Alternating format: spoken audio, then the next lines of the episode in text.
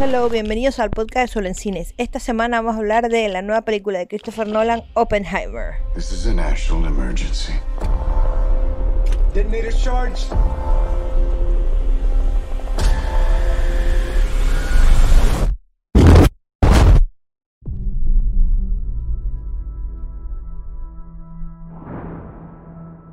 We're in a race against the Nazis.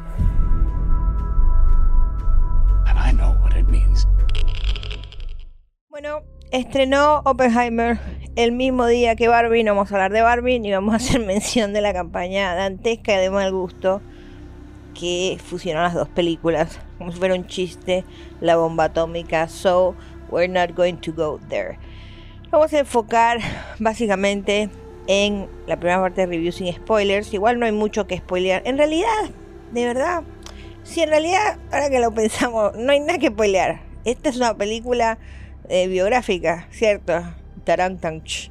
O sea, si no conoces la historia de Oppenheimer, pues nada, si quieres mirar la primera y después me escuchas. Pero esto es más que todo apreciación, no, no hay mucho que, que eh, plot review en cuanto a, a, a esto. Entonces va a ser simplemente un review en el que se va a tocar puntos de la película, eh, pero más que todo tema de realización, porque ¿qué, va, ¿qué vamos a spoilear? Sabemos que hace la bomba atómica Hiroshima Nagasaki, y después fue, se, se, arrepintió y, lo persiguió el gobierno de Estados Unidos, hasta que después de muchos años le dieron un, reconocimiento, ¿viste? Como héroe de la patria, lo que fue que, que Carrizo.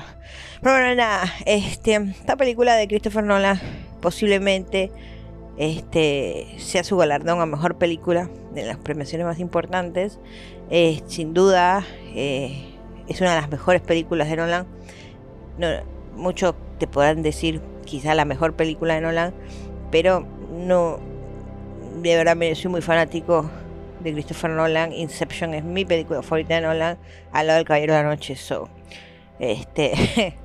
eh, Oppenheimer se ha sumado como mi tercer película favorita en la misma fila que Inception y Dark Knight. Oppenheimer es un peliculón, un peliculón que dura tres horas, que tiene un cast impecable.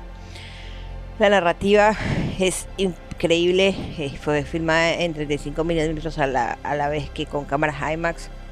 Yo tuve la oportunidad de verla en la van premiere del Malva este, en 35 milímetros es una exquisitez poder ver una película en 35 milímetros por tantos años de cine digital, ¿no? Este, tiene sus ventajas el cine digital, pero lo que es el grano en la película de 35 milímetros, la mezcla de sonido y todo lo que, lo que conlleva ese tipo de producciones, em, pues es algo, es otra experiencia completamente distinta.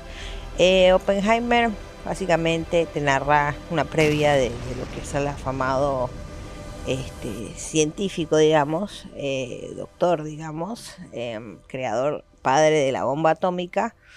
Em, te tira una previa en sus años más jóvenes, un resumen más o menos corto, pero más o menos palpaz el, el ascenso vertiginoso de él, hasta que tiene el grupo del Álamo, que es el grupo que finalmente estaban jugando con el tema de, la, de, de- de- explosivos, de conseguir bombas, de ganarle a los nazis con la carrera de la bomba, se fueron hacia la bomba atómica y también tenían el, el tema con la H-bomb, la bomba de hidrógeno, no estaban en ese par. Esa era la carrera para terminar la Segunda Guerra Mundial.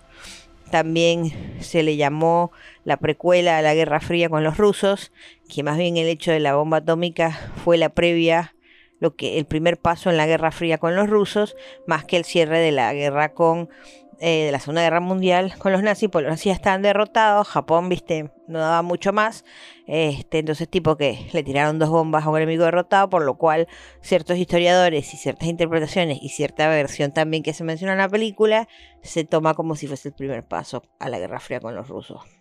Entonces, bueno, nada, este a nivel de guion está increíblemente bien escrita, los diálogos son muy potentes, la actuación de Cillian Murphy como actor principal, como Oppenheimer, es increíble. Hay un par de referencias a Peaky Blinders, sobre todo planos que, que hace como congelados en la cara de Cillian con, con la línea del sombrero, parecido a, a Peaky Blinders, con el foco en los ojos, este, cosa que los fanáticos reconocemos y ese guiño prácticamente nos indica que no solo Nolan tiene muchos años trabajando, colaborando con Cillian Murphy en distintas producciones, sino que es fan del trabajo de él, Motobi Shelby, ¿no? Entonces, bueno, la actuación de él es memorable, es increíble, este...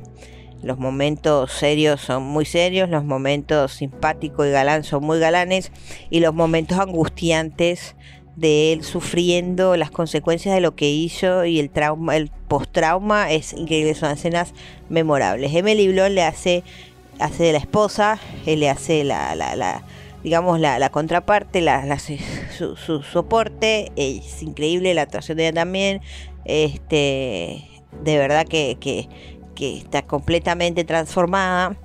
Eh, tenemos también de tercera pata a Robert Downey Jr., que hace de Levi Strauss, que fue quien, digamos, este, como que movió la campaña contra Oppenheimer, pareciendo al principio que estaba a favor, cuando en realidad estaba en contra. Tiene unas cuantas escenas bien memorables, Robert Downey Jr. Excelente actuación. Tenemos también a Matt Damon. Este, tenemos a Rami Malek, a Josh Harnett, eh, a David Dasmalchan, tenemos a Casey Affleck, Gary Oldman aparece al final, tenemos a este chico eh, Dane que fuese el pibe que hizo del Duende Verde en la versión de, eh, de este pibe de Andrew Garfield, que es un actorazo. Tenemos a Alden Endenris, que hace un papel muy gracioso. Jason Clark, Kenneth Bragan, Gustav Skarsgård, o sea, de verdad que hay un cast impresionante, increíble, de alta gama, impresionante. Este, mayormente masculino, porque bueno, nada, e, esa era la estructura de la época, o sea, está, está Matthew Modine, está Tony Goldwyn, o sea, de verdad que, que no tiene, no tiene el más mínimo desperdicio este cast, este, todo el mundo muriéndose por trabajar con Christopher Nolan. Más Rami Malek aparece en algún momento, dos escenas si no hable. Yo decía, wow, este pibe ganó un Oscar y alto fan de Nolan que solo aparece en la película y no dice nada. Después tuvo una escena más potente, pero un papel re pequeño, re pequeño para un ganador del Oscar. Imagínate tú las ganas que tiene la gente de trabajar con Christopher Nolan. Este, ser parte sobre todo de semejante proyecto. Entonces, este, a nivel de actuaciones está súper bien equilibrado. Pero bueno, cuando tienes un buen director, tenés un buen guion, este, una buena dirección de actores, esto es lo que se logra, ¿no? Este, en el tema visual, el cinematográfico, la cinematografía es increíble. Los efectos especiales, eh, eh, ¿cómo se llama? Que no son VFX animados, este, sino efectos especiales en set, explosiones, este, arena, tierra, eh, grano, etcétera, etcétera, eh, movimiento, sonido, boom, eh, son increíbles. Es algo que, no, se, se ve hace muchísimo, muchísimo tiempo y se aprecia bastante que se, mantenga la técnica a pesar de tener tantas facilidades. Este, la mezcla de sonidos es impecable, una de las cosas mm, fundamentales y más elevadas de este de esta película. O sea, como lo, lo principalmente lo principal glorioso de la película es la, mezcla de sonido. La edición de sonido, increíble, de verdad. Los silencios, las explosiones, todo.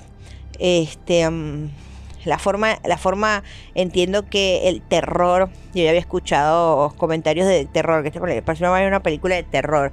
Y sí, porque el principio, como la narrativa es yendo él hacia el momento, pero, pero no, pero bueno, es muy biográfico, pero cuando ya estás en el momento de que vas a hacer detonar la bomba atómica y que la vas a probar, este, Nolan vira y hace una película de terror. Eh, usando elementos básicos de película de terror, efectos eh, visuales, efectos de sonido en set y musicalización. La musicalización de esta película no está a cargo de Hans Zimmer, está a cargo de este compositor Ludwig Göransson, que es conocido más que todo por la banda sonora del Mandalorian, que es espectacular. Con Nolan trabajó en Tenet y además hizo las bandas sonoras de Black Panther y Black Panther Wakanda Forever. O sea, alto nivel de composición. Este, nada que enviarle a Hans Zimmer, su propio estilo, que tiene un sentido, si, si, si conoces la música del Mandalorian, que es una de las cosas es una, eh, desde John Williams, sin quitarle mérito a John Williams, cuando tenés un compositor como John Williams, no pensás que una franquicia de Star Wars pueda tener otro compositor que esté al nivel o hasta ciertos momentos sobrepase. Y este pibe, de verdad, con el Mandalorian hizo algo muy específico, muy único, muy signature. Este, me recuerda a Ramin Wahadi, eh, que compone Game of Thrones y varias series más de HBO. Este nivel de, e, es ese nivel de compositor. Entonces, tiene mucho sentido que más que Hans Zimmer, que que sentís, por más que tiene trasfondo fantástico, porque ha compuesto para bandas sonoras como la de Pirata del Caribe y otras películas así, como grandiosas, fantásticas, con Nolan era muy tecnólogo, o como tecnología, este, ciencia ficción y digamos género superhéroe dark como pues, obviamente The Dark Knight. Este, pero esta película que es muy seca, es mucha tierra, es mucho levantamiento de polvo, explosión. O sea, es otra, es otra estética. Asociar con el compositor del Mandalorian, que es tan específico, hace un sonido tan único, es muy interesante que Nolan lo haya elegido a él para que hiciera la composición de esta película. Me parece que la composición sonora de una película es tan fundamental como el guion en sí este, y como otros elementos fundamentales visuales, ¿no?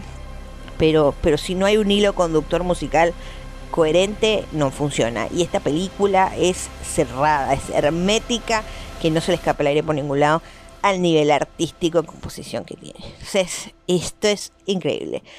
Si ya cerrando con esto, porque de verdad, este, más que, que todos estos comentarios que estoy haciendo de toda la ¿cómo se llama? De todos los aspectos técnicos de la película.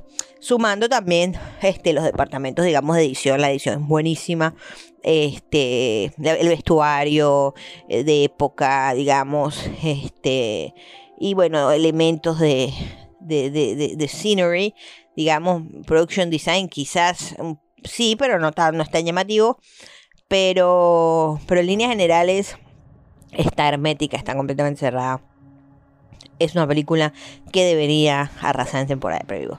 Cosa preocupante que escuché, que me mencionaron anecdóticamente, no lo había escuchado, pero tiene completamente sentido. Es que la academia, por lo menos con el tema del Oscar, eh, tiraron, eh, eh, como que hermetizaron o complicaron más sus leyes de participación para este próximo, el año que viene la próxima entrega del Oscar, que tiene que ver con las, las películas que van a calificar como película, tienen que cumplir una cuota de estas progres de segregación racial y sexual. O sea, es una cosa que se sobreexceden ellos mismos de, de cómo se han ido al demonio con estas cuotas, ¿no?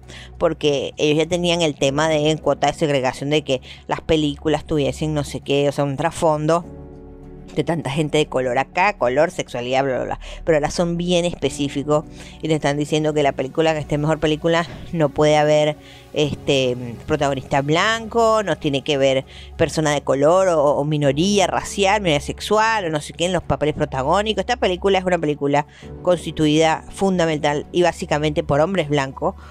No hay una sola persona que no sea blanca este, habrá una persona moren, moreno vi en algún momento de la película, no sé en dónde, en una las universidades o algo atrás, pobrecito. Ese tipo como que lo pusieron, me parece, por, por, por no quedar mal, que se por no parecer que están en la Alemania nazi, ¿no? Pero literal, es todo el mundo blanco, habrán tres mujeres y como 80 hombres. Eh, y no hay ninguna persona homosexual obviamente sí, dentro de todo ese contexto histórico de personas reales que hay ahí, hay una persona homosexual, en esa época era a menos que estuvieses en, el desarrollo íntimo de la historia de esa persona, no ibas a saber nunca que era homosexual. Entonces, si no, si no tocaba la historia de Oppenheimer, pues no iba a haber una persona homosexual y no la podías poner. O sea que, ya está, listo.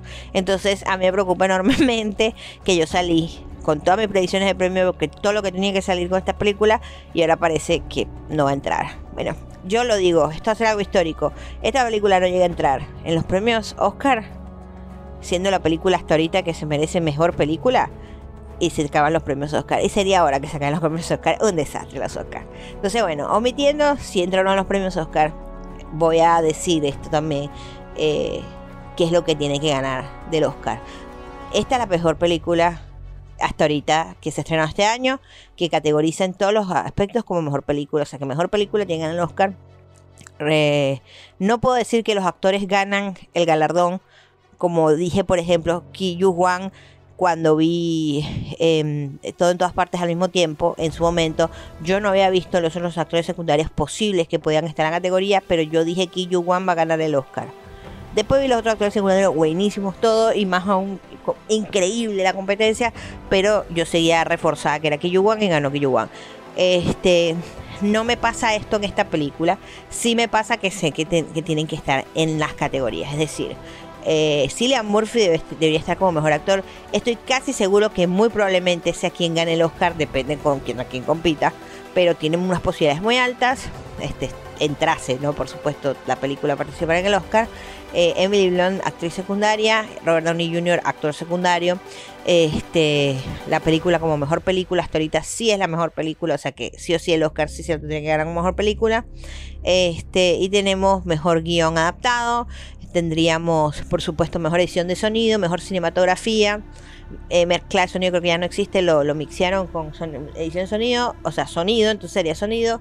Este, efectos visuales no lo sé porque posiblemente tenga mayor fuerza las películas con, efectos digitales, pero bueno, sería glorioso que, que no fuera así. Este, banda sonora, composición de banda sonora, este, sí, completamente. Él, este muchacho se debería ganar el Oscar, de verdad, que este muchacho tiene un currículum que se merece ganar el Oscar, solo por Mandalorian se merece un Oscar. O sea que ya, si este es el pase de él para eso, por favor que se lo gane. Este. Mm, cinematografía también esta película sin duda edición también posiblemente hay que ver contra cuáles contra cuántas compite contra qué compite pero de verdad todos los galardones principales, por lo menos técnicos, se los merece. Eh, obviamente en actuación también, pero tengo que ver contra qué compiten, porque sin adelantarme a Barbie ni nada, con solo el trailer de Barbie, este, yo siento que Ryan Gosling es su momento. Eh, y no sé dónde cae Ryan Gosling, si Ryan Gosling caería en actor o secundario. Yo creo que él debería caer en secundario, ya que Barbie es Barbie, punto. Entonces Margot Robbie es protagónico por lo que él es secundario, es decir, se lo sacaría a Downey Jr. Que no me molesta para nada. Me alegra muchísimo que se lo saque a Downey Jr. Solo para entendedores. Este, pero yo soy profesional. Si sé que se merece el Oscar, se lo voy a ofrecer. Obvio, voy a decir que se lo merece. Pero yo no quiero que se lo gane Robert Downey Jr. Este. Bueno, Ryan Gosling, si, si estuviese en esa categoría, y si está en categoría mejor actor, de verdad que todo bien con Cillian Murphy, lo recontraamo, pero no, yo de verdad no, no, o sea, yo siento que hay que premiar esto, a, a ese Ken. Yo de verdad, todo bien, pero no, no, no existe, no existe, no existe. El rango actoral de ese pibe es increíble. De verdad, solo el trailer. Ese rango actoral de ese pibe es increíble. Bueno, pero no vamos a ir por Barbie, no vamos a caer en la campaña de Barbie con, con Oppenheimer. El punto es que todo esto que dije técnico de los premios, pues debería ser así. La lógica, Dios quiera que recapaciten y respeten este y se den cuenta que no funciona esta, agenda que tienen. Bueno, la siguen forzando, por más que no funciona y pierden plata, la siguen forzando, pero bueno, que sabe uno cuál es el gran plan histórico que quizás tienen que implotar para empezar a reconstruirse todo de vuelta como corresponde, ¿no? Normal. Este, si vos querés una película con minorías raciales, crea historias nuevas. No busques cambiar la historia. ¿Entendés?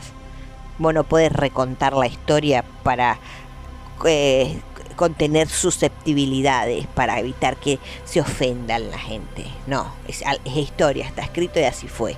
Chao. Listo. Entonces, bueno, nada. Este, Oppenheimer está disponible en cines ya. Estrenó 20 de julio. Es un peliculón, es una película para ver en el cine, es una película para ver en el IMAX, es una película para ver en 35 milímetros si se puede, eh, en ese formato. Eh, de verdad que es un peliculón, no tiene desperdicio. Son tres horas, que no sentís que son tres horas, que, que, de verdad estás tan, tan metido en la película, no te das cuenta, de verdad. Este es un peliculón de uno de mis directores favoritos, si no mi director favorito. En realidad es uno de mis directores favoritos porque yo, de verdad, mi director favorito es Tim Burton. Después está Quentin Tarantino y de tercero está Christopher Nolan, sin duda. Ahora, en, unos tiempos más recientes de cuarto James Gunn y así van, ¿no? Pero, pero sí, este, efectivamente uno de mis directores favoritos. Lo requiero, lo respeto muchísimo y nunca me defrauda. Es el mejor Nolan.